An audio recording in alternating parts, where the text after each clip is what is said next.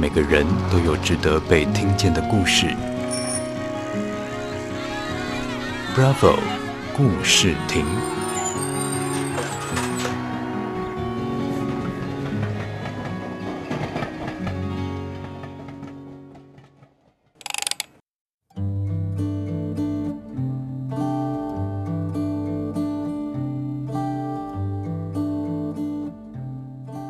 大家好，我是台湾大车队司机，那大家都叫我萍姐。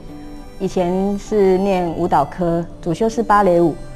那因为毕业之后，高中毕业之后，本来是继续想要往大学的方向再去进修。那可是因为跳舞运动员嘛，难免都是有一些职业伤害啊，脚伤啊，腰伤不断。那后来就放弃了求学的这一条路。那因缘机会呢，因为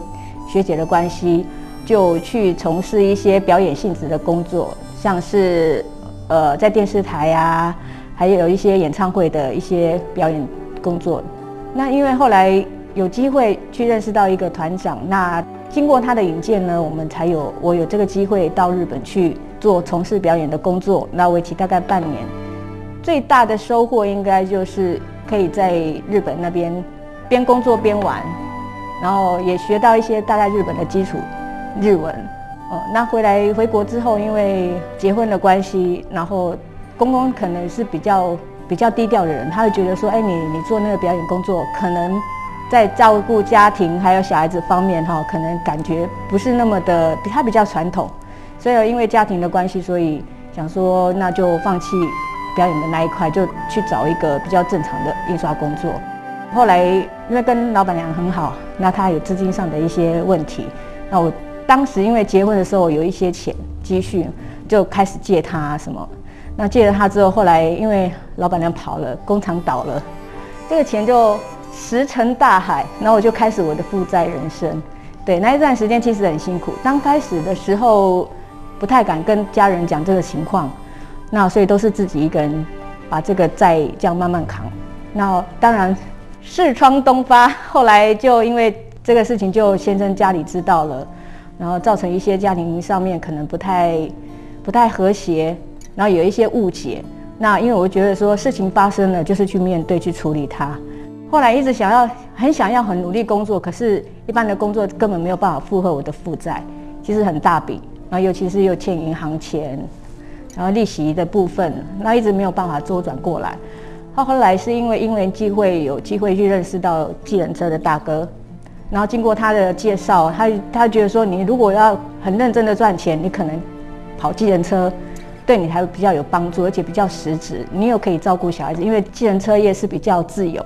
对，比较弹性。那我觉得这个不错，那我就接受他的建议，我去考。后来当我考上了之后，那时候因为很多很多业务会在考试的地方会去发名片什么的，那我认识大部分介绍我的那个大哥，他也是别的车队。可是我东看看西看看，我觉得常常在路上你就会看到那种穿的白衬衫、穿的背心，就是很比较标准，看起来不像司机，但是他是司机的台湾大车队。我就觉得，哎，那我要去加这个车队。对，后来就进来大车队之后，我发现这个车队很好，尤其对队员的照顾方面，然后所有的公司的一些营运状况，我觉得条件不错，所以我就加了计程车。然后回家很高兴的就跟我儿子讲，然后我儿子第一个反应就是说。妈妈，你会不会以后也跟人家吃槟榔、抽烟啊？因为他小时候第一个印象就是很不好，因为可能以前的司机给他感觉不是那么好，吃槟榔啊，然后讲话大声、很凶这样，所以他就会觉得说你会不会以后变成这样？我说不会不会，我就跟他解释，呃，我家的这个车队的是有管理制度的，然后刚开始他们也没有没有什么特别的反应，那我就继续开，然后我开了之后进来车队之后，其实真的坦白说。对我们女性的驾驶来讲，车队这方面的照顾是很好的，尤其车队很多都是司机大哥大姐，他们会带我们，对，所以在这个环境里面我是很放心的，而且是真的运用到，尤其是因为我后来有机会去一些饭店、公关饭店排班，那常常会碰到一些国外的客人，尤其是日文的客人，那刚开始我会不太敢讲，因为很久没有讲，凭记忆就是。尽量去用基本的会话跟他们对谈。可是我发现那个日本人，他只要听到你只哪怕你只会讲こんにちは， 呃，哦嗨哟，那他就觉得很兴奋，说，哎，你会讲日文这样，那就渐渐的就去慢慢跟他们沟通，就发现其实你只要愿意讲，其实这个生意是无限广，因为日本尤其是日本客人在陌生的国度，有人会讲日文，对他们来讲，其实你不是很会讲，他们都很愿意，他们甚至会教你讲。对，我就是因为这样的关系，就是 认识了很多的国外的客人。对，后来我就发现，其实我需要去加强这一块，因为这个是一个对我们来讲是一个商机。后来我也加了那个车队的一个日文社，哎，这个不错，我们车队这个规划很好，就是让我们可以多一个进修，那这也是增加收入的一部分。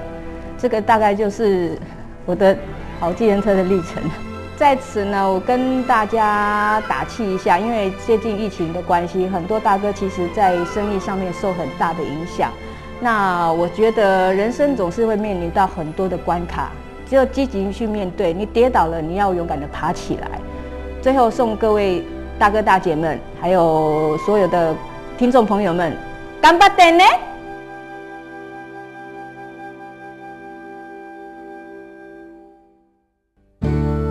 ！Bravo，故事亭，让每个值得的故事被听见。